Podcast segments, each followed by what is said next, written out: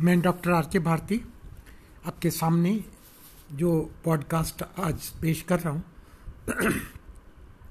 इसका टॉपिक है समय। मेरे मित्रों, मैं आपको ये बताना चाहता हूँ कि समय की क्या महत्ता है।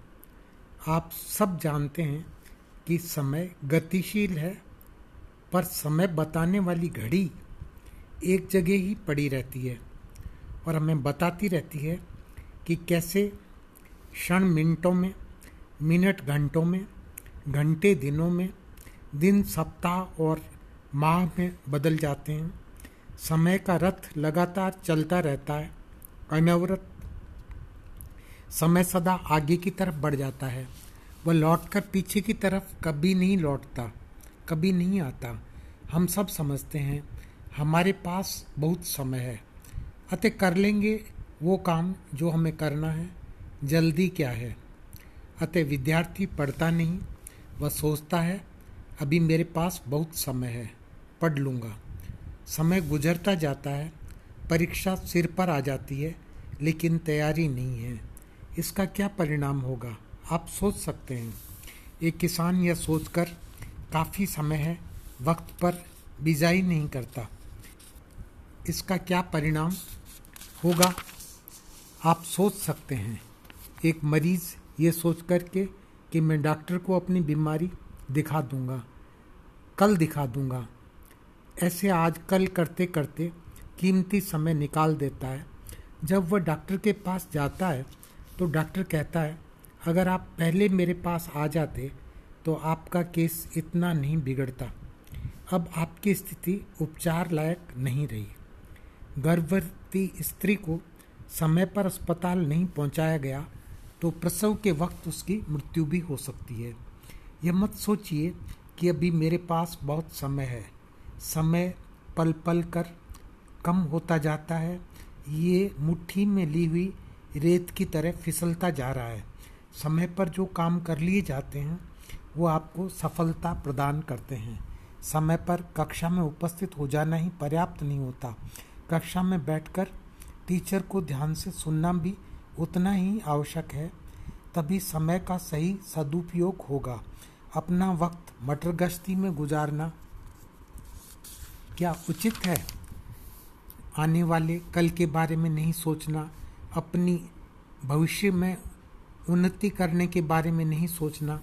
अपने कर्तव्यों को सही ढंग से न करना, अपनी जिम्मेवारियों से पलायन करना, सदा आलस्य में डूबे रहना, क्या समय का तिरस्कार नहीं है? समय की जो परवाह नहीं करते, समय उनकी परवाह नहीं करता। कहते हैं, वक्त के साथ चला, वो मर्द पीछे रह गया रास्ते की गर्द। इंग्लिश में भी कहते हैं time and tide wait for nobody समय और जो लहर होती है वो किसी का इंतज़ार नहीं करती। अगर आप दो मिनट देर से रेलवे स्टेशन पर प्लेटफार्म पर पहुँचते हैं तो ट्रेन आपको छोड़कर चली जाएगी। एयरपोर्ट पर फ़्लाइट आपका इंतज़ार नहीं करेगी। एग्जामिनेशन सेंटर पर समय पर नहीं पहुँचेंगे तो आपको एग्ज़ाम देने की अनुमति नहीं मिलेगी। नौकरी के इंटरव्यू पर अगर आप सही समय पर नहीं पहुँचे तो आपकी सारी दौड़ भाग व्यर्थ हो जाएगी। अतः समय को पहचानना, समय पर जो कार्य करना है, उसे कर डालना एक अच्छी आदत है और इस आदत को आपको बनाए रखना पड़ेगा। समय पर अगर नौकरी पर नहीं पहुंचोगे तो नौकरी हाथों से निकल जाएगी। शादी के लिए सही समय पर आप नहीं पहुँचे तो आपकी पत्नी जिसे आप अपनाना चाह रहे थे, वो किसी और की पत्नी बन जाएगी। आपका भाग्य ही बदल जाएगा। सही समय पर सही फैसला लेना समझदारी है। वक्त गुजरने के बाद तो आदमी सिर्फ़ पछता ही सकता है। समय की कीमत उससे पूछो, जिसके देखते देखते रेलवे स्टेशन प्लेटफार्म से ट्रेन चली गई, क्योंकि वो लेट हो गया था। समय की कीमत उस खिलाड़ी से पूछो जो सिर्फ़ कुछ सेकंड पीछे रहने से, पदक लेने से बच गया। वरना वो गोल्ड मेडल ले लेता। समय की कीमत उस पिता से पूछो, जिसने समय पर ट्रेन न आने के कारण अपने बीमार पुत्र को स्टेशन पर खो दिया। समय की कीमत उस माँ से पूछो, जिसने कुछ देरी होने के कारण अपने गर्भ में पलते शिशु को खो दिया। समय किसी का इंतज़ार नहीं करता। समय कभी लौट कर नहीं आता। एक मज़दूर से पूछो, वो मज़दूरी क्यों कर रहा है? जवाब मिलेगा, जब पढ़ने का अवसर मिला था तो उस समय पढ़ाई नहीं की। स्कूल से भाग जाया करता था। जो समय की कीमत करते हैं, समय उनकी कीमत करता है। जो समय को समझते हैं, समय उनको समझता है। वो व्यक्ति ज़िंदगी में कभी पीछे नहीं रहता।